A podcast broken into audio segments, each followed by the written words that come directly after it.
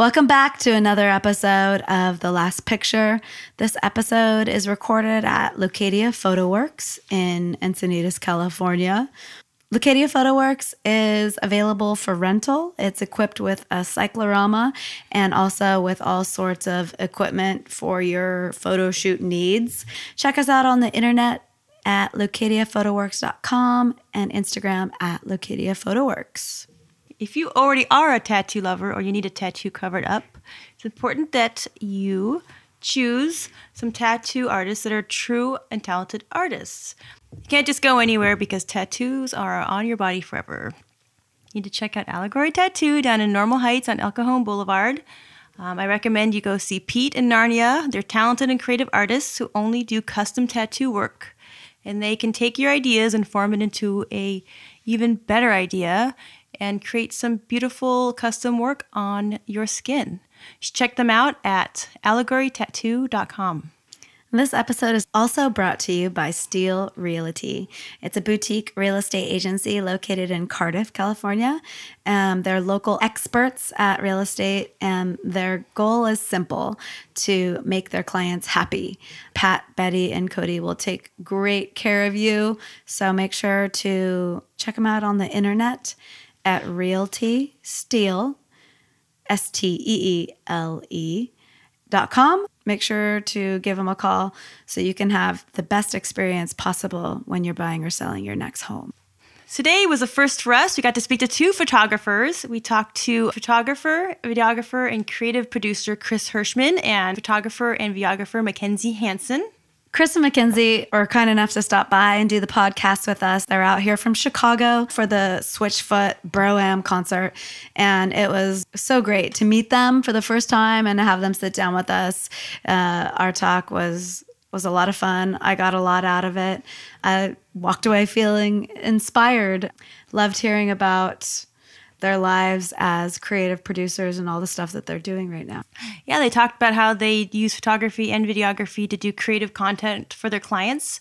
Um, but we also touched on other aspects of being a creative person, such as, um, you know, facing fear and pushing through it, um, trying new things.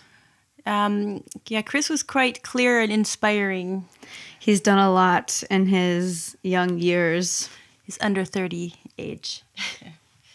I'm so excited that we got to meet them. They are wonderful people and um, pretty much couldn't have gone better. They seemed really stoked to share their insights on working in videography and photography.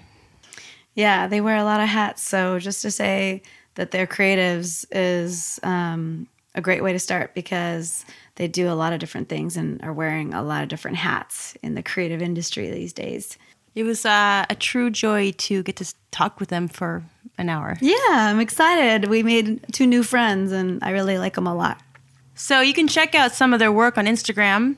You can find Chris at chrishershman.com and his uh, on Instagram at Chris Hershman. And uh, you can find McKenzie at it's Kenzie Jean. That's I T S K E N Z I E J E A N. Remember to check us out on the internet at thelastpicturepodcast.com and find us across social media at Last Picture Pod. We're on Instagram and on Twitter.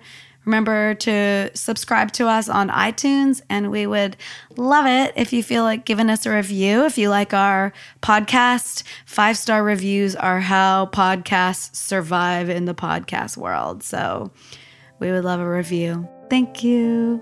Thanks for listening.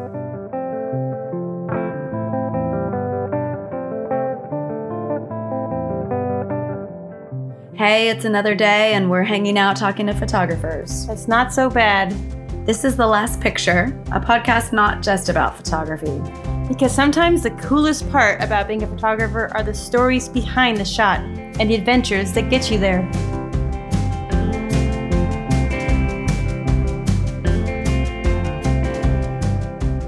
Um, well, yeah, thank you guys for coming in, especially, you know, since you're just in town for a few days and you're here from Chicago. So Yeah. Thanks for spending your morning with us. Yeah. Taking the time. Thanks for having us. It's really great to be here. Um, I probably know um, know most about you from from being the Switchfoot photographer. So, and then when you shot in here, and then I, you know I follow you on Instagram. So Oh, same. so same. oh thank you. So I'm really excited that you accepted my invitation to come in, and then you brought in McKenzie Hansen, your fellow photographer. And um, so Mac- McKenzie, are you mostly a still photographer? Are you guys all videographers too, or Um, I think all of us do a good combination of both photography and videography, filmmaking. Um, I started out doing mainly photography, and I do a lot of film work with Chris. So it's a it's a good combination of both. We enjoy it all. Yeah, yeah. The video takes a team, you know. Like kidding. when you're shooting stills, you know, you could fly you and maybe someone else, but you start, you know, going into video, and then you need a whole team. So, you know, basically turn a bunch of photographers into filmmakers back in Chicago, and you know, we all work on it together. That's great. And so, how long has this team been together doing video? Um, you know, I I met McKenzie two years ago when um, Switchfoot was touring in um, maybe three years ago. So we we met in uh, Minnesota where she lives, and um, I was I was touring as like the photographer, and um, one of her photos was the one that uh, John the singer had decided to post Nice. uh, on like his Instagram. And not Chris's photo. So that's, that's the So that was noticed. of how he how he noticed who I was. I was like, who the, who the heck beat me to it? Um, and so I was like, oh, she shoots Nikon. Okay, good. All right. So I didn't feel so, I wasn't so mad. are you going to be mad at us that, or mad at me that I shoot Canon? No, no, no. You know, my, I'm, We'll get over it. I'm Team Nikon. Don't worry. I'm team Okay. whatever lenses I had when I bought my camera. uh, yeah. No, I get that. Um, uh, but yeah, so our, our team, you know, and Riley's sitting with us in the room today too, is uh, Riley Phillips. And he's just um, uh, an amazing audio engineer. He's 21. He's from Nashville. And, you know, she's from Minnesota. So we all kind of got together and um, started knocking off some of these, you know, larger video jobs that needed, you know, a big team of people. But I wouldn't say that we ha- actively have like a company or anything. It's just all, all of us working together. Yeah, I would I would agree. I think we started in around 2015 with like a whole team of people just collaborating um, individual freelancers just coming together on these bigger projects for companies or brands or bands and uh, working together. But it's just been this past year that um, that we've kind of been operating more so as a company, but not under like any company name. And it's just been really awesome that we've been able to like be on the same page about things and like have the same goals with photography Right. and video. So Yeah, if I if I may add, it seems a little bit like what you guys have going on here. You know, Donald Morelli owns Yeah. the studio. You guys, what what is it? You guys, Leucadia Photo Works. uh, but like your your part in yeah, in- it's like a collective or yeah, I've done, you know, Teresa and I team up all the time on projects, on Yeah. photo shoots um, that we get separately, but we're each other's, you know. yeah, And we've worked with a lot of other photographers in, you know, within the group and she'll go work with one person, I'll go work with someone else and, you know, Greg and Dawn will work together and and so it's like kind of like a support system and Yeah, we I- end up helping each other and I love working in a, It's in a great. group, actually. Yeah. That's- Eh, I mean, that's basically the same setup that we got. Yeah. um, so I'm um, assuming you guys are out here to shoot the annual Bro-Am Yeah. um, in Encinitas. So how many years is have is will this be for you? Uh, this is only my second year. Oh. Yeah. So I'm Okay. last year I just threw myself into in, into San Diego. And I was like, I'm gonna give San Diego and Los Angeles a year, see what happens. and you Um, gave it a year. Yeah, I gave it a year and went back to Chicago. Um, you know, th- th- things with the band had kind of ended, and um, some new chapters were opening up in Chicago with clients that wanted to do a lot of video work. And so I was like, well, let's go back. Let's go where people are calling. you Yeah. So um, I'd Like- like to return, but And that's your hometown? uh, Northwest Indiana. Okay. Yeah, you moved out there when you were young, right? Just like out of high school, hit Out the of high school. Yeah, I was I was 19. I was 19 when I moved to the city of Chicago, and um, that was good. But this is her first Bro-Am and Riley, so it's their first Bro-Am. Is it your first time out to Encinitas? Yeah, this is my first time here. Last time I came to California was about a month ago, and we were in LA.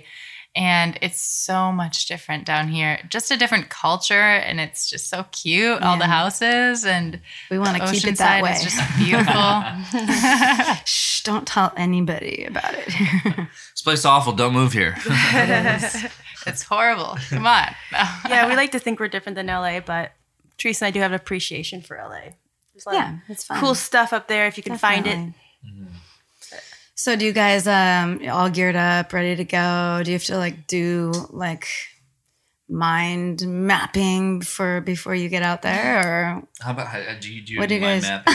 Mind mapping. Well, what we is have, that? we have like a couple pre-production days where, where we'll just like sit down and plan out the day and just really talk about each other's different roles in Broam and like where we need to be when, what we need to pack, um, and how we need to coordinate that. I bet Chris probably has a little bit more about, I mean, mind mapping, maybe not so much, but like team mapping. Yeah, is, yeah, that like- was a loose, you know, Yeah. term Right, for planning. right. I mean, we do our own version of mind mapping, you know. yeah. no, I'm just kidding. Um, you know, we came in town a week ahead of time to just prepare. Okay. you know, and like just live here for a little bit and to just kind of um, go chase down all the different people that are locals that are part of our production, meet with them, and like we're going out to Fallbrook here, and um, when we're done here, um, well, we're gonna pass by Escondido and get some TJ's tacos. I don't know if you've ever had TJ's tacos. No. It's insane. Um, but we're gonna go to Escond or Fall, uh, Fallbrook and meet some drone pilots who are flying with us and part of our team. Cool. And um, there's a gentleman there who is a flight instructor who we go up and we take lessons with when we're here. So we we fly plane up to the coast, and Whoa. it's kind of like every time we come to San Diego now. This, this would be our third or fourth flight with him. And Wow. You fly It'll a, be my a first. plane, yeah, a like plane, not yeah. a drone. Yeah, You're so you guys have your pilot licenses or you guys are just Oh, no. hop on board. Okay. um, you- well, you know, if you're flying with a flight instructor, you know, there's two sets of controls. So, you know, you can sit and operate the plane, and he's just kind of chilling there, and he'll tell you what to do. And it's so you're not actually be working. That this is just a fun extra bonus to coming out here. Yeah, yeah, but that's how we got a hold of the drone people. Is we were, you know, uh, hanging around airports and, and stuff How like that. fun. They were like, "Oh, yeah, we've got we teach drone classes and stuff." So Um, I always love those aerial shots like of the concert and stuff because there's five bazillion people and it just looks so amazing right on perched right on the ocean and yeah, they're really cool shots. hmm Drone drone is has opened such a crazy world of imagery. it has. I, have you have you flown some? No, I never have, but I just appreciate the the imagery, you know, and sometimes it takes a little while to process what it is and you forget that you know that work is so common these days with everyone getting into it and um, just the different viewpoint, you know, the bird's eye. I'm excited about what drone has done. I think uh, you know for the video world, we we have our opinions on what drone you know has done. oh, we like it and we love and hate it at the same time. You know. No, I I definitely want to disclose that I kind of can't stand them because they're so loud. Like if someone could make um like a soundless one, I think it would be cool. But you always like look over your shoulder and you're like, "What is that?" And you realize it's a drone. It kind of sounds like a lawnmower or Yeah. something. Well, sp- this is actually, um, if we take a small side story uh, related to please, that, yeah. um, as you you guys being locals probably know about the weather balloons here off of Yeah, the the coast. off D Street. yeah, yeah. and they're and they have lights on them at night. Yeah, And so there was this time I was going over to Swami's to meet some friends, and we all saw these three triangular lights in the sky, mm. and we were dead oh. set on that being an alien. a. UFO. Oh, I Yeah. think I've seen those. I, Many every- many people have had the same. a few thought. times I've had those moments where I think, is this really, is this a UFO this time? You know, you have that. Yeah. I get so excited. I really hope someday that I really get to see it. I, I hope so too. Um, That'd be really cool. But we chased it down. We like You we did? we got in the car and we were like, "Where the heck is this thing?" And so we we went to this dude's house and he was like pulling it down. He was like, "Come on, you kids." it's so funny. Yeah, I think that that's a common. It's happened before. Yeah. we were talking about how you seem to find what you love to do quite at quite a young age, and you've accomplished a lot in, for being still quite young. Yeah, it's impressive. Thank you. um, and a lot of it was based on your love for music. Yeah. So why mu- why music? Um, I think I think the more you know me, I'm just like a fidgeter. I just like I'm always trying to fill my time, and I, if I'm bored, I just go off and do something. And I think a lot of whatever I'm doing or accomplishing a lot has just been from me like being bored, maybe, or like having to move, like a shark. You're you know, like- like, a shark, if it stops swimming, it just you know dies. Is that know, like or- type that type A personality Yeah. sort of? Yeah. It's not it's not creative is. energy. You, you need to get Um, out. You know, I I think Could be that. I think uh, a lot of people get in trouble, you know, if they don't have good things to do. Uh, I found a way to do creative things and, and found creativity as an outlet for my personality. So music was something that I could spend a lot of time practicing and uh, just to occupy my time growing up. And then um, when I got older, I was like, I want to go, pl- I want to go play in these bands and go tour. And then I did my first tour at like 18, and I was like, I gotta, I, this is it. I gotta go. Yeah. To, I gotta go on tour. And then that um, turned into, um, you know, when photography got to the point where it seemed a little more professional and not just like I was playing around with my camera, I was able to convince bands to let me go on the road with them. Yeah. and uh, then that turned into helping bands and so now i live in this world where i um, don't necessarily play music a lot but i help um, musicians and i help the music industry with the video content and so You mean you help with being promoting them? yeah promoting them or helping them brand themselves and just create an identity you know because when a band is done making a record that's 12 songs great but you've got a whole year of content you got to build around those 12 songs you know and uh, a lot of people don't think about that they don't realize that a lot of the content um, you'll make more content than your actual record as a band Yeah. you know like and it's important to think about how that stuff's coming off and not just your record so Yeah. I don't know how I got to this point, but there. Do you feel like um, when you help them with, you know, you shoot their videos and with their branding, are you talking to them about social media and the whole picture? Or are they, I mean, are you concerned about the entire marketing package? Or You know, it depends on the level of band. You know, some bands um, have somebody who's just like, I need to make this post. I need a photo of this, and they kind of put you on a photo assignment. Um, for smaller bands, I I kind of help them come up with the content and the ideas, and and really help drive the strategy. Yeah. So is that your um, kind of that an explanation of your title of creative producer, or yeah, go I- beyond that? I think so. I mean, I that's why I like I'm a photographer and filmmaker, I guess, but all of that goes into like um that's just a more simplified way of saying I do a lot of things with a camera that will help bands, you know, that will help music musicians, companies, brands, you know, um Mhm. just overall marketing Mhm. and uh yeah, so a creative producer just felt like a good role. I a like good it. tag. I like that. I like that title. yeah. I mean, I totally. I mean, one of the reasons uh, I was attracted to your work too is besides it being uh, really good, um, is that I'm also been shooting music recently just out of passion. Mostly, it's um, it's like I, it's a recently discovered interest. I mean, I was into music, and then life and babies and things just kind of cut you off from the world, and then realized I had a passion for it. And so I recently got to go on a tour, a small tour, and it was really like, oh man, if I could do this all the time. Yeah, Obviously, you- doesn't doesn't fit into my lifestyle to do that all the time. Yeah. My life, I mean, but um, but I always hope, okay, if I keep plugging away at this, maybe at some point there will be bands that have money that pay you to do things. Is that they're out there? Yeah, they're out there. Labels help too. Labels, you yeah. Know? Um, but yeah, being tight with a band, and you know, here's where I got with it all. To be honest, Yeah. and this is a big reason why I moved back to Chicago. Is like I was traveling with a band, and at the end of the day, I was maintaining what they had already started, but I wasn't the reason they were there. And it felt great, but it also felt like I was kind of maybe taking a spotlight where, you know, it's like there doesn't really need to be a spotlight on what I'm doing. What I would rather do is go back to Chicago, take what I learned and help a band um, blow up and get on the touring circuit and then travel with them, knowing that I had a big helping hand in getting them to where they wanted to be. So Mm. over time, I was like, this is fun. This is fantastic. But when I walk away from it, it's just like I, I got nothing, you Mm-hmm. know? So I'd rather invest in bands. I'd rather have some equity in what I'm doing. And those are the kind of opportunities I'm looking for now. Yeah, you don't really just uh, you don't settle. You don't just like get to a comfortable spot and stop. You just keep moving forward. No, yeah. And it was really comfortable. Those buses have really nice, you know.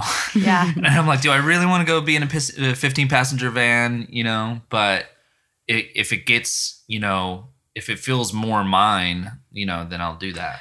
Um, yeah. So you toured with Switchfoot and some other larger bands, and Yeah, just kind of bands that are in that area, in that genre, and stuff like that. I mean, are there any some any crazy stories that you like to tell about your behind the scenes past to the music world? Um, you know, I I think my very first music video was a really great story to tell. Um, it was a band called the Alabama Shakes, Oh, and yeah, I kind of love them. Yeah. Yeah, and they came to Chicago when nobody knew them. They were playing a venue called the Hideout for 300 people that night. And then I filmed them performing live in a studio. We did a big multi-camera takeaway, and the record label liked it so much they wanted to buy it and turn it into their official music video. So I think I made $300. Oh, I was like, yes. you know, it was toward the beginning of my video career. I was like, I cannot believe I get paid to make music videos for three hundred dollars. and so, um, the next time, you know, so I don't know, it was probably a month later. They released their album and that video, and it just got millions of plays. It was in Starbucks the next week, and Oh I was like, God. "Who was that band I just filmed?" you know, they were nobody. And then Yeah. they went on to be on Saturday Night Live. And then the next time they came through Chicago, they headlined Lollapalooza. wow. But because that video was a tool to help show the world, like, you need a tool like the video we shot, which was live, to show just how powerful, you know, that singer was. And that's why I, I gravitate. I don't know if you noticed, but most of my music videos are all live, live performance, except for the one that I just did with her in it. I don't know if you see that. She That's awesome. she took an acting role in it. I'll have to look at more. I mean, we looked. I looked at a few and you know read stuff, but my research I couldn't fit it all in. So I figured I would just ask you Yeah. questions in person. Well, I do want to plug it. It's called The War on Peace, um, Fear of Loss. It's a great music video. It's the first conceptual music video I'd done. And everything up until now had been live. That's excellent. So this is of McKenzie. You're a musician also, or you play the So this- the actress role? So this was more of like a conceptual music video where we developed a storyline around their their lyrics Okay. and we came up with all of the locations and it had sort of this outer worldly feel to it and so i was just Ooh. the actor or the actress and the talent in the video Nice. and but also part of the pre-production of concepting it with the band and with chris so it's So it was you a really got- cool project yeah, I got behind it and in it and all around it. huh? Yeah. Yeah. How did I it go? It was um it it came out really well. It was really cool to watch like um myself in this video, but it like I looked cool. I don't know. It was a really proud moment. Um just mainly because of how hard you worked on this project with a team of people and seeing your work come to fruition with Yes. like yeah with this team of people it just makes you proud like you were part of something That's Um, awesome. yeah And the first of its kind coming from you guys, right? So how Yeah. was how was that different for you, Chris? Um, it was funny because um, I had filmed a commercial, and we tried a cool different lighting setup Mhm. with my my DP, and and we were just trying some out of the box stuff. And out of the commercial, we were like, dude, we've got to make a music video with this lighting setup. And so it kind of started with like an idea of doing a cool lighting setup, and someone this band asked me to do a music video, and I was like, "Do you do you care what the content's about?" and they were like, "No, not really." and I was like, "Well, let's just do cool looking footage, and we'll do cool lighting setups in slow mo with maybe some dancers, and mm-hmm. then." Because that was the budget they had, and then I, I I I went out and found some sponsors and some people to partner with us to make this music video, and then it turned into this like total like concept that I had no intentions of writing. I was just like, what if we did this? What if we did this? And then it just, I was like, oh, well, here's the story. Might as well just film this story. Very cool. Yeah. Wow, that sounds fun. So where do we where do we get to see it? Um, the YouTubes. Yeah, you can find it on YouTube. Uh, the War on Peace, not the War on Drugs. Yeah. the War on Peace. Wow, peace. And the video is called Fear of Loss. Okay. Cool. Lots of lots of triangles and uh, portals Yeah. in that There's, in that there's video. portals to the other world.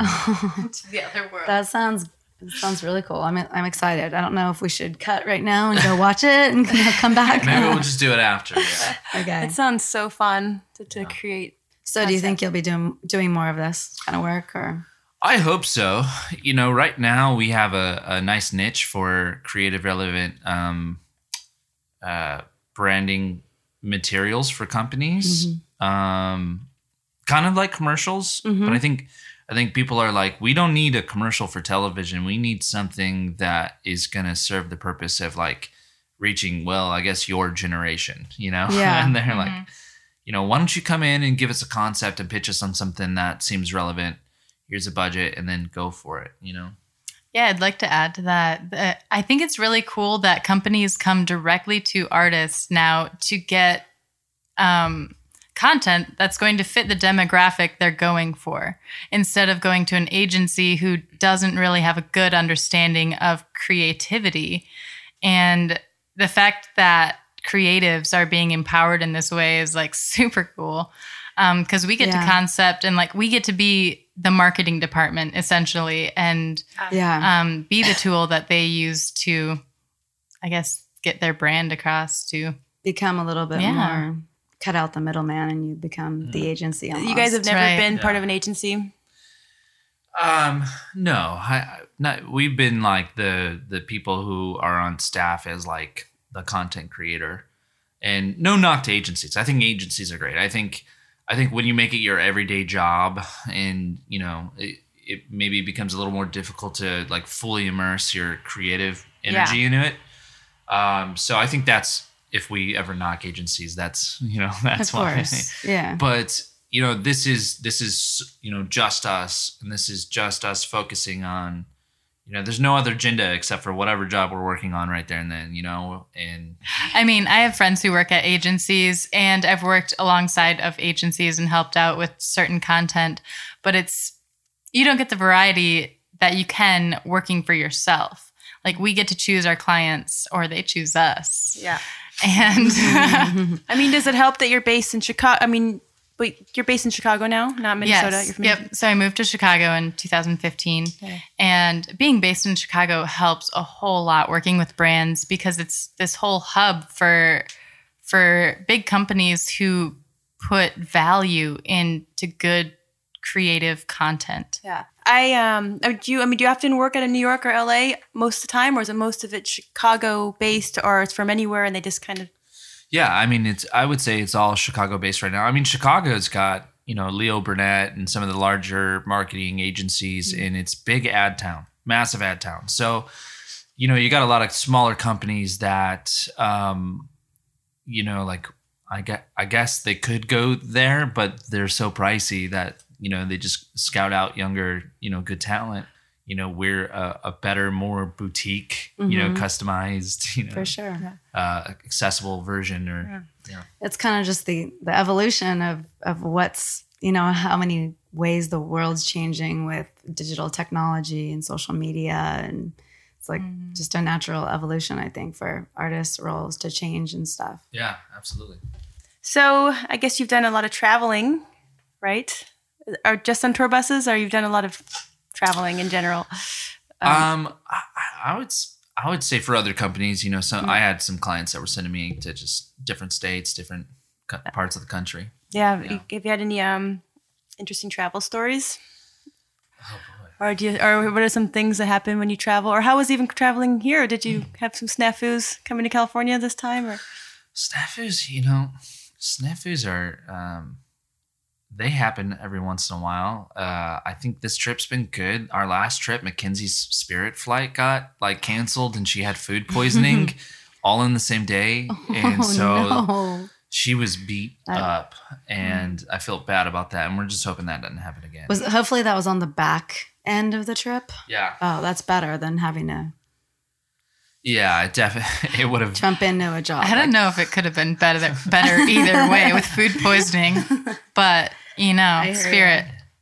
Yeah, you know, you know what? I I love traveling. I think it all kind of comes back to you know like I'm turning 30 and I've spent 10 years as a goal to travel. And it's not like I went all over you know Europe and did all these big pack backpacking things. I think I've traveled it enough to know what it's like and to to know what it's also like to lose your sense of like home. Mm. And uh, I feel like I've gotten to a place where I, I miss home and I appreciate home, and I'm still trying to hang on to that feeling. Um, And some people just get so, you know, traveling's tough because it's a bug, you know, and yeah. you start living very nomadically, and also you just come up with your own rules, you know, because you're going between countries where the rules change, and so you just come up with rules for yourself that you can live with, you know, and so I think sometimes it's hard to feel like you fit in with normal life and normal society by traveling so much when you don't travel, you mean?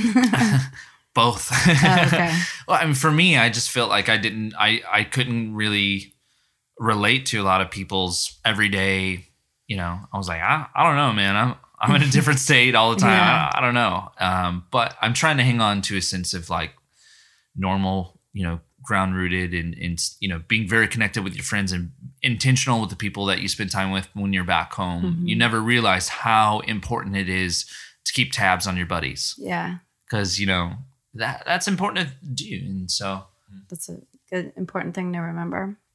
yeah, I don't think I realized that until I was about 30. I did a lot of traveling, but I also left. I was went to high school here, moved all over and traveled everywhere. And then I didn't think I spoke to anyone from high school except for maybe one person until I came back at almost the age of 30. wow And but luckily reconnected with a lot of people and realized there's a lot of great friends around. It helped to uh, we were all starting families then, so we all had a reason to kind of come Yeah. back together. how, how do you deal and maybe this is a question for McKenzie that i'll ask uh, how do you deal with being mothers and traveling doing photography starting companies how do you how do you guys deal We can all talk about this, I think.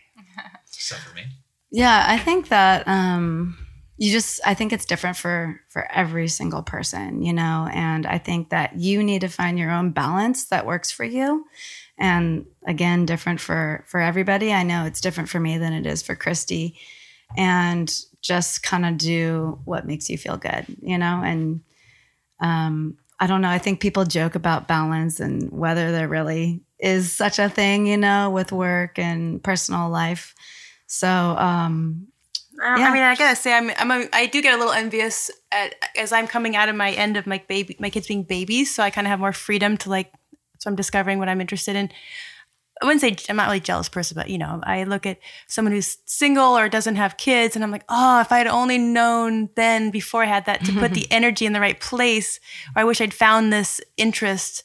Because when I was younger, I knew I wanted to be creative, I wanted to be an artist, and then I found photography, I wanted to travel, but I didn't have like a what. Hmm. I guess I was mm-hmm. doing journalism, thinking that helped me get places, but it's like, oh, now I know what I want to do. But to have the balance and time, I mean, I only come into the studio like once every four months and I shoot something and I'm happy if it comes out and then I can't come in again because it takes the other time where podcasting is my other free time or maybe you get a chance to work out. yeah. So you're talking about there's doing less There's no balance and my the dishes less don't get stuff for you. It's like work, family, you know, and not in that particular order, but then like less like, oh, I'm gonna just go and do this today and free time. But I do go away. I do go away for trips. I've gone away for twelve days trips, and you know, long as my my the husband kids survive. they survive, I FaceTime, and and it's so nice to just be able to be like going on tour with the band was like a f- carefreeness you don't get, mm. and and I know that they're safe at home with grandma and their dad. So it's all good. Right. And that's Yeah. nice, really having that family base uh, close by. Uh, when I moved to Chicago, I had my kid like six months after. And first year, I was just home. Like, I didn't travel and like, because that kid's connected to you for the first year. And so so it was kind of weird taking a break from from traveling like every month or like Mm. three times a month just to just be in one place. Yeah.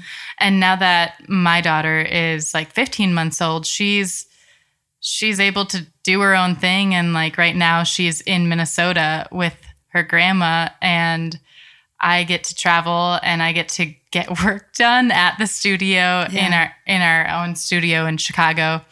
And it's just it's just wild how much of a balance you need to be intentional about making because if you're not intentional about like the time that you want to spend getting work done or doing creative things or traveling then that time is going to be filled with like doing laundry or like like wasting time on your phone while your kid is like running around you know like For sure. Yeah. it's you really do have to be intentional and that's like one thing that i'm definitely still working on Me too. And, you know, yeah, I don't know if it's something that you ever completely master, but always just, you know, daily remembrance of trying to get done what you want to get done. It's mm-hmm. important. You know, I, I have something to ask. You know, mm-hmm. this is the first time I've been on a podcast with three mothers, and this is really rad opportunity. I, I always feel kind of self conscious that a lot of the the advice and the tips that I'm giving are something that would be somewhat of an eye roll to parents, um, only because of how like upfront I am about like do everything and anything you can, you know, to not, you know, to just throw yourself into it. And I think it's easy for me to say because I don't have I don't have the limitations a lot of people have. Yeah. Um, so I, I guess you know you read something recently, and I'm just curious to to know if you were like, if you ever read stuff, maybe not so much mine or anything where you're like, well, that'd be nice, but I've got kids. No, I mean, and I'm also someone that's obsessed with reading like autobiographies of uh, musicians and other people that have been successful. And the same trait is kind of like recognizing that you, the, the advice you give at a younger age, and it's not you're never it's never you're never too old to, to do something, you know, to throw yourself into something and be dedicated. But I I don't get eye rolled like he doesn't know what he's talking about. It's more like, oh man, I mean that's that's really clear, clear and right on, and and, you had to your success comes from having that clear vision at such a young age.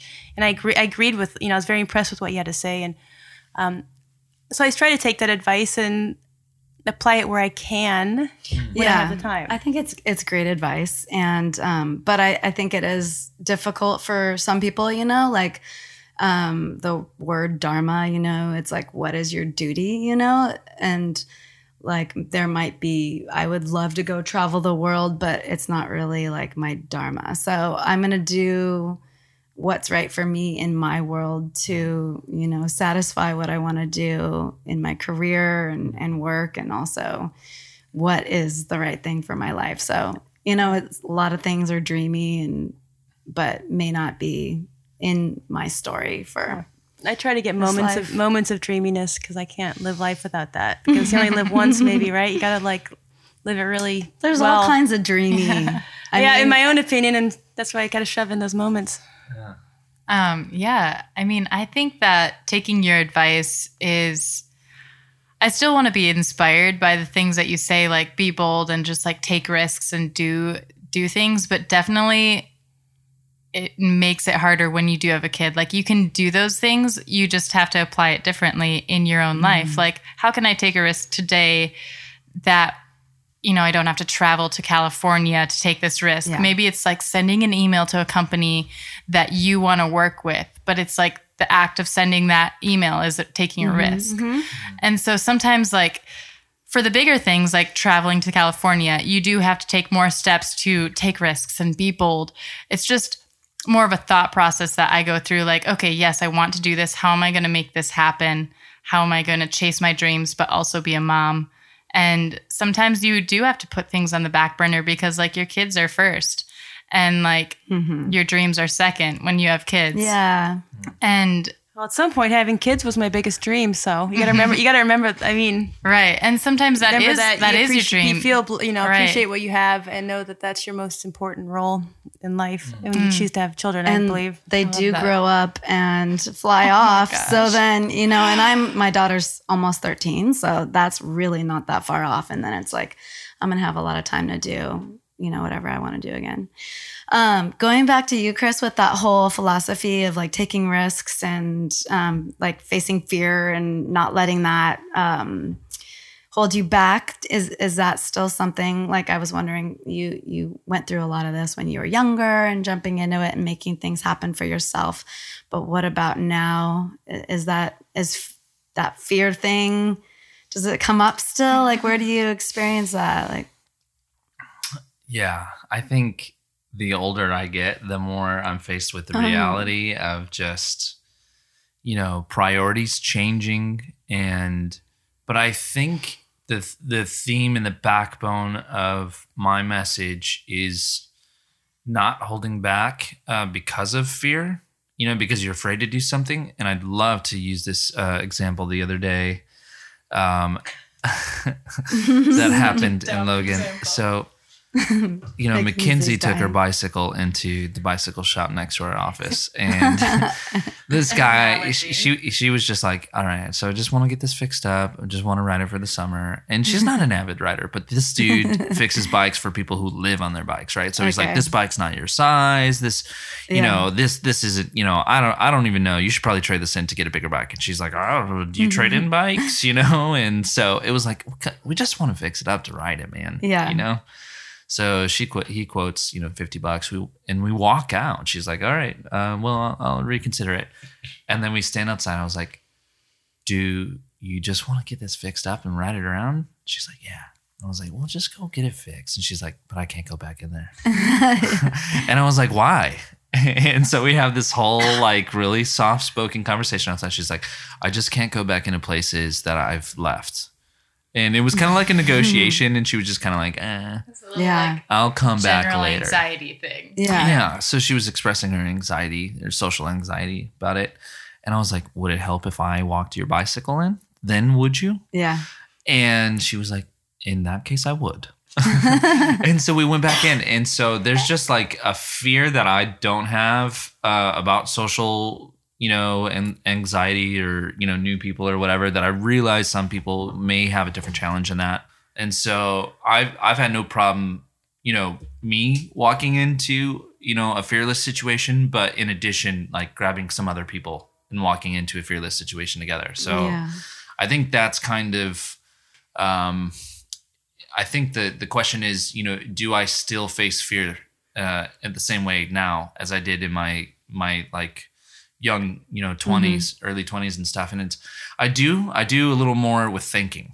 I think about it a little more and I and I process a little more of like why am I doing what am I doing? And and when you start making a lot of, you know, fearless moves, you you um you can get yourself wrapped up in a lot of stuff. So I think it's good to make fearless decisions and to be bold about what you do, but I just been trying to be more, you know, logical about the things I go mm-hmm. into. It sounds like I mean you're kind of coming at it from the opposite end of like you would do a lot more fearless things, and I get to know how to okay, I mean, more thoughtful about this and rein it in. And then I'm coming at it if I have fears from the opposite side, where it's like mm. I can think of reasons to be fearful of so many reasons. I'd be like, okay, is that fear really that makes sense? Where's it coming from? Okay, I need to just push past it. It's like an opposite direction. Yeah. Well, I think maybe the opposite's happening to us. You know, at the beginning, I was just me. It was solo, and I uh, could make any reckless decision I could want or bold. You know, and it was me. But now I work with a team, and now I have an office space, and so now I can't just get up and leave for a couple months. You know, I I have a few more responsibilities because I wanted to grow in a way that I thought was um, the right way for my company and for all of us. And so I just I I make bold moves, but I'm like, is this is this for the greater good of what we want to accomplish here? You know? have you ever had to take a job that um you didn't really want to take or Um, if I ever take a job that I'm on the borderline, I find a way to make it exciting for me, or else I don't, or else I know that it will kill me and I don't. that's great Yeah, I just I know my limits at this point, and I'm like, you know what? Yeah. if you can pay me this amount, then that can afford me this piece of equipment, and I would love to shoot it on that and have this experience. So if someone wanted you to shoot like um, pencils for five billion dollars, Yeah, well, I mean, I think the the thing is like, let's say somebody wants me to shoot something that I'm not excited about, and you throw a lot of people are like, I'm just gonna throw out this number, and if they do it, I'll be happy. I'll do it for you know five thousand dollars. Yeah. But if they're gonna pay fifteen hundred dollars, I'm not doing it. Yeah. you know, and so you can be like, I'm gonna take that five thousand. I'm gonna be happy because I'm getting paid more, but that still doesn't make me happy that I'm making more. What makes me happy is being like, all right, now I got a budget. I can buy some equi- or I can rent some equipment to shoot this in a way I haven't shot anything before, and let's go for it. You know, so for me, it's about restructuring the inspiration behind the the job that may be not very inspiring. that's you know? good advice. I like. I mean, I like you you always move forward, but I like how you're always creatively pushing yourself. Or um, that's one of the things I've had fear of. I mean, I have fear of you know equipment I don't know. You know, f- a fear of podcasting. you know, learning Yeah. learning new technologies, and so when it comes to lighting. It's like I've just recently been like like everything I've shot or I post on Instagram is the only things I've shot with lighting in last year and I'm like, oh, I just made it up. I just try, just go for it. And wow, it actually, I mean, I've been learning to let, be less fearful of just trying um, different ideas because why am I afraid of that?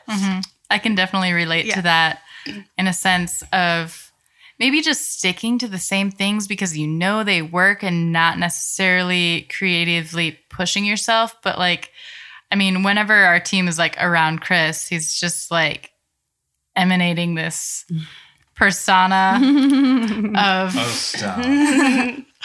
no, I mean, like, he does push everyone around him to push themselves creatively or step into things that they haven't tried before because maybe they're good at them. Or, like, maybe they will, yeah, they'll grow. Um, Riley actually just got into video and video editing. Um, coming from an audio background, and it's like when Chris was Nice. explaining how to edit video to him, it kind of clicked in a way that he and I mean, maybe I'm just speaking for him, but like I remember when when he was teaching video to Riley, it clicked in the same way because he's done like video, like audio. Sorry, And Um, similar. the cut, cutting, and yeah. stuff. Um, but like just creatively pushing yourself always to like try something new that you're good at because you're creative. You can not only do photography, you can maybe do video. You can you can maybe try audio and lighting. Like they're all a part of the same thing that you'll eventually need to know about and learn if you want to like grow, but you just have to push yourself. I'm hoping that this, well, Teresa and I have been planning on doing video for a long time. Um, and we keep pushing it off, probably too long. We've been talking time about and it for too long. time and fear. Um, I actually I'd studied film. It was went to film school first, and that was always my plan. But it was back in the days before it was I had the equipment at my fingertips. So yeah. So anyways, so hopefully this like learning the audio through this will make me less fearful of the video, which would be like the next. Yeah, I'm step. inspired actually by you and like be- wanting to become a photographer and photographing bands and stuff, and and then just deciding, oh, I'm gonna learn how to do video, and then just taking off I mean, like a rocket. I gotta say, it was a total accident that I got into video. I bought a new Nikon and it had a video feature on there, and I was like, "Oh, dude, I'm gonna try to shoot video on my new camera." I was like, "This this version of camera that I wanted was three hundred dollars more, and it, you know, and it, the benefit was that it came with video." So I was like, "I gotta test it out." Yeah, I tested it out on some band, and I made my first music video, and then, boom, career birthed in video. You know, so if you don't, you know, like this gentleman here, like he's already jumping into like color software for video and I'm like I I'm sorry I that's something I don't touch because you know but like he's very ambitious in that in that realm and like we can't all be 100 in every field no, you know I've um yeah, I've shot a lot of conferences with some inspirational speakers from business world, and a lot of times they say it's it's knowing who to surround yourself by, who can do that, and knowing where your weaknesses are, and finding the right people to, you know, fill that spot for you, so you can focus on what you're best at. So it sounds like you got that down too. yeah well i i definitely feel like i can spot talent and I can see when talent is either being utilized or underutilized, treated well Mm. or underpaid. and Mhm. I've been in I've been in the corporate setting where I'm the um, very well paid content creator, Mhm. and then I've been on the other side where I'm freelance and I'm picking up scraps, but Yeah. I'm creating content worth ten thousand dollars. You know, yeah. and you're just you know understanding the value of our time as a creative, our you know value as you know I that's what I've gathered over the last couple years is what is what we're what are we worth you know and what's that value worth in fighting for um a good value for a team instead of just one person you know fighting for other people That's amazing knowledge to have. mm-hmm. Yeah, well, like you it. are very inspirational. Um, you should be doing a lot more talks like this. Maybe this more podcasts. I, lo- I love talking Maybe just a couple more questions. So we were talking about fear and kind of using that in one way to, you know, to get new clients and to get new jobs and, and all of that stuff and not be afraid to put yourself out there. But what about like creatively? Because you're constantly producing and you produce maybe for the same clients or, or musicians over and over. And do you ever like become afraid that you um you know you're not feeling it like what if you're not feeling it on a certain day or you're just not sure if that idea is gonna work or is good enough Yeah, I think, and this happened. This has happened very recently. I think there's there's jobs where you're like, how the heck am I supposed to make this look cool? mm-hmm. You're just like, the client sends you into somewhere, and they're like, all right, shoot this with this, and um, it's for this commercial, and it's got to have this ad or this vibe, and and um, you're you hit a wall sometimes, and for me, that's why I'm surrounded with other creative people. Is I could look to them and just be honest, be like, I'm burnt out. Like I, I have this idea. Do you have something to add on it? Because for me, like if I can't get the fire started, I can I can catch fire off of someone else's Yeah. spark. You know what I mean? yeah So Totally. I do something called um what all right, let me suggest the book um Elizabeth Gilbert Big Magic. Is her recent book?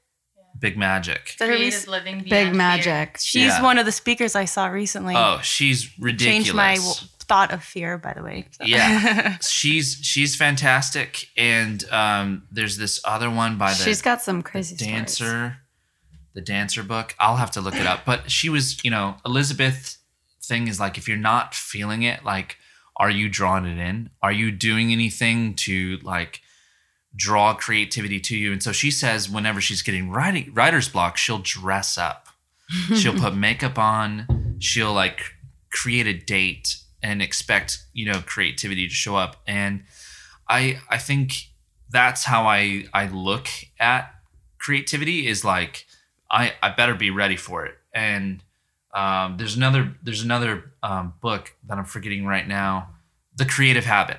Hmm. um, that one is fantastic. And it's very similar in the sense of like being ready for creativity. And um, um, one of my favorite things that she said hold on i gotta t- i gotta think about it okay.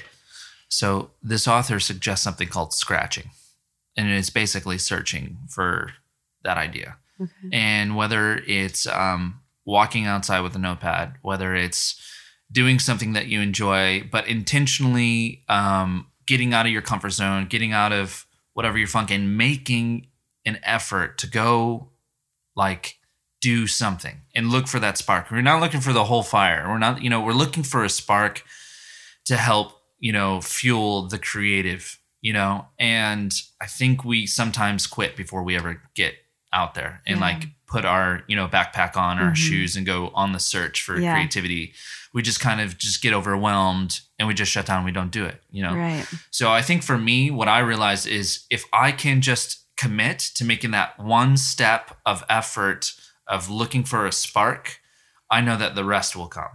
You know, so in my personal creativity, that's where I've I don't give up. You can't like I can't quit, right? Mhm. I'm, I'm probably on the line for too much money. I just can't, you know, Yeah. like I've just grown this like thing where I w- refuse to quit on a project, but I will always commit to finding the next step and knowing that the next step is going to kind of lead the way uh, to the completion of the project.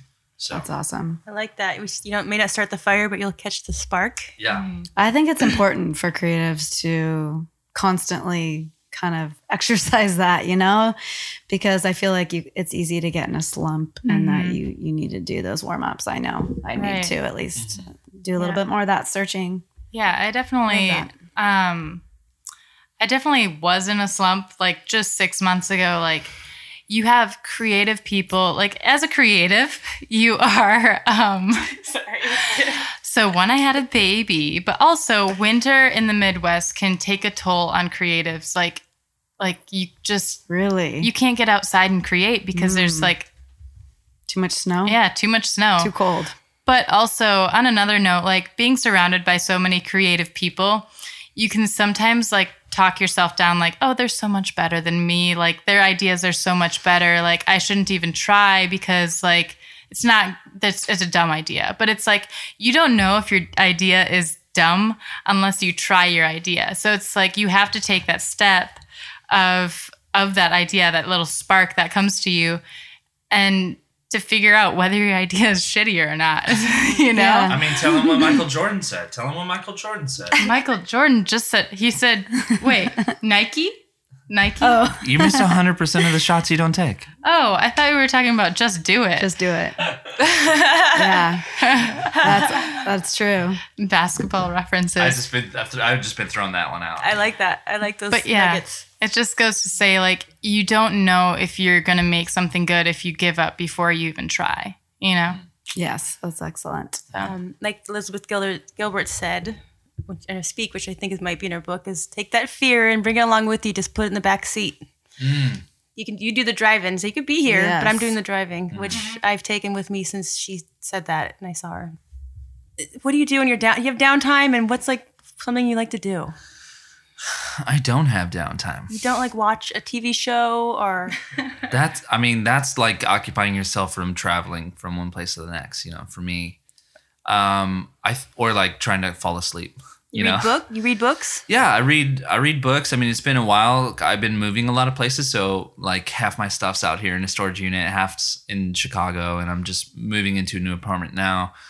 Here's the setup. Right now is we have an office in in the heart of Logan Square, and it's this super cool vintage 50s like Wow. vibe, and um, I'm in there from probably 10 to 10, just about six days. Nice. right now it's because it's the only place that has AC. um, but it's just I- I invested in a you know a monthly rental of an office, and I just feel like being there, and nothing makes me feel like I'm doing what I'm supposed to be doing more than like focusing on my work. And so I find joy in my work. Uh, sometimes I feel like it's the complete opposite, where I'm like, this is sucking the life out of me. What am I doing in this room? You know? But then I'm like, everything that is in me is placed in these projects, and you can see it and you can feel it, and you can um, take it out of whatever I'm producing and delivering to a client, you know? So at the end of the day, when I when I send, you know, my video, the final Dropbox file, it's just like it's it's just like this is what I'm here for, you know, and I, I feel really good.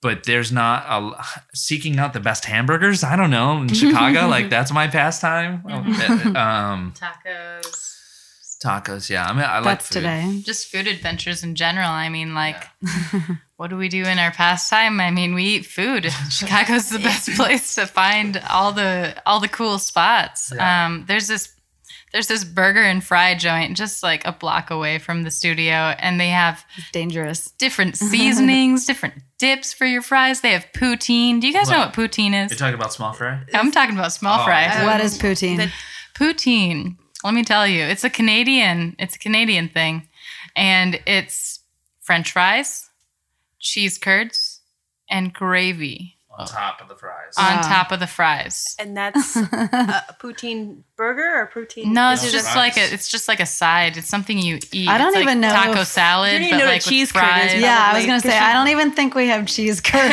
Deep But- fried cheese. Wisconsin cheese curd. Oh yeah.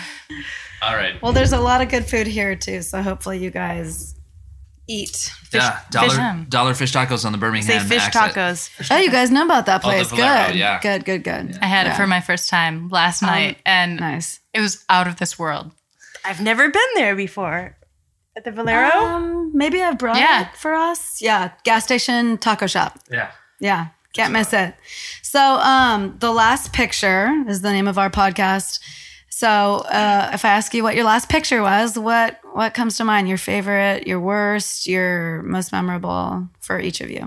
Some, Like the last picture that we took, yeah, something that comes to mind when I say that was it the last Um, image that you you took? it was probably or- the last image that I edited. Okay. And it was of this girl that it was actually our last project that we did just a couple weeks ago for a company. And she was in Chicago and it was in this really cool Americana rustic um, venue. Um, actually, this guy's place, he lives there, but we used it as one of the locations in for Chicago. in Chicago. Yep. We used it as one of the locations for this shoot. And I took a photo of this girl, Olivia Latimer, another photographer from Portland, Nice. um, also a vlogger. But yeah, she's sitting on this stool and like looking out the window and just it's it's a really cool photo. So last photo I edited. Cool. Awesome. We post that in the show notes. Oh, you gonna post this one? All right. Yeah, we, if if it's okay.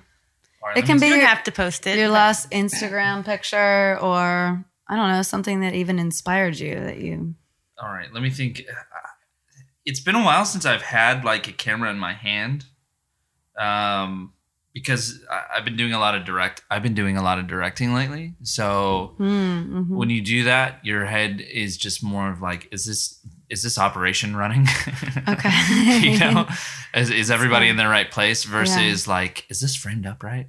yeah. you know um so i i would say the last photo that i felt like i was actually a photographer and i was really taking some good photos was um when i had my hasselblad uh, which I recently sold, and part of me is was Mm. sold with it. I think Oh no. so sad about it. Yeah.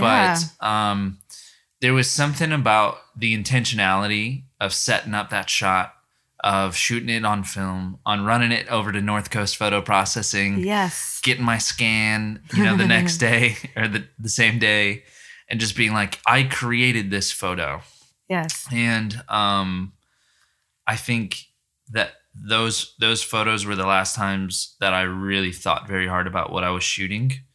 Um, you know, in the most most recent times, everything's been directing video, but I will say, um, or I'd like to encourage people to shoot film. Just um, if you're feeling like you're in a rut, if you feel like you're shooting the same thing, if you feel like you want to experience uh why why care about ISO? Yeah. you know, like here's the deal: is when I started getting into film, I got a, a ton of flack from older people who were in the career who's like, "Why would you do that?" yeah. Dude, I grew up with that. Yeah. And it's like, well, you got to realize is none of us grew up with that. Mhm. And so we're finding it and we're just like, whoa, okay, let's throw some limitations on, you know, photography and let's focus on the art of taking a good photo. Right. And though it may seem like a um, trend that's happening, uh, it's one that I embrace because I think it's teaching people a lot about how to take an actual good photo. I think people need to realize um, that, you know, when you ask me what digital camera you want, you should buy, it's like, I, I don't know, man. They just, they all do the same thing with different silly, goofy features that you Mhm. have to pay more money for to not get. Yeah. You know what I mean? You got to pay more money to not get the silly features. Mm-hmm. and it's just like, just buy a film camera. Just buy a film camera, learn on film, and then um, understand why an ISO is important. You know, it's been a while since I've shot film, but I probably should. Well, so yeah, I mean, I'm glad I grew up shooting film, so I, and I learned, you know, my limitations of when I had my 100 ISO in, I was stuck with it, and then 400, or you'd push your 400 to be 800 and and stuff. But we've we've taught some basic photography workshops here. Mm-hmm. It's really hard to get people to wrap their mind around your ISO as one of the controls now. They're like, but you can change it, but you can't change it. And we're like, don't want to change it. You kind of want to, you know, it's just this whole extra element that I'm realizing they're not understanding the concept too. Yeah, it's cool to have done both, and to, I, I think it's cool that that it's film is not dead, right? That people are still people are still shooting it, and people are still making it and processing it. Thank goodness. Uh, I was just gonna say that was scratching for me. That was me feeling like I was in a rut Yeah. and um, learning uh, a totally different format of photography. And I guess the biggest thing that I, I want to encourage people is to don't limit yourself to one camera. Don't limit yourself to one lens. Don't even limit yourself to one format. Don't limit yourself to photography if you should be a filmmaker. You know what I mean? Yeah, So there's so many different medias and ways to capture images. Um, and just don't let it all be for the glory of Instagram, you know? yeah. Shoot for yourself and shoot for um, you know, just shoot for what makes you happy and, and not because you you think that that's a popular um Trend look or- or look to Mm-hmm. your images and you know just strive for authenticity and and just don't don't keep tabs on what other people are doing you know yeah, hard easier said than done, maybe, but, but it's a good uh, yeah good strategy. Um, thank you so much, you guys, for all being here. It's been Yeah, thank you for having us. This has been fun. this is really has been very uh, inspirational to me, and you've you gave a lot of good advice, and maybe my life is gonna be changed from here on out. i hope so maybe I'll be doing videos. Actually, maybe that fear of trying it's gonna. yeah you might be meant to be a filmmaker you don't That know. could be Well, a little you got scratching exercise. Maybe I. All you gotta do is press record. I've had a dream of making a good documentary someday, so I probably should do it. Yeah. Thank you, Chris. Thank you for coming down. Thank you, McKenzie. It was it was super great having you guys here. It was really fun. yeah i can't wait to come back Uh, I hope I- you Please invite do. us back Yeah. See you in Chicago, maybe. Oh, yeah. You know what? Maybe we will. I've been inspired to start a podcast, and you guys could, you know, like come and be on our podcast. yeah Oh, we would love that. We have our own personal audio guy here, and uh, Yeah, you're set. Yeah. We're set. you're ready to go. You guys, yeah, it would be whatever great. whatever we need a big photo shoot a big video shoot a podcast we got the crew for it Yeah. No kidding. And thanks to Riley for checking out all of our settings here. Probably this will be our best sounding uh, episode, maybe. I hope so. and if not it's his fault yeah.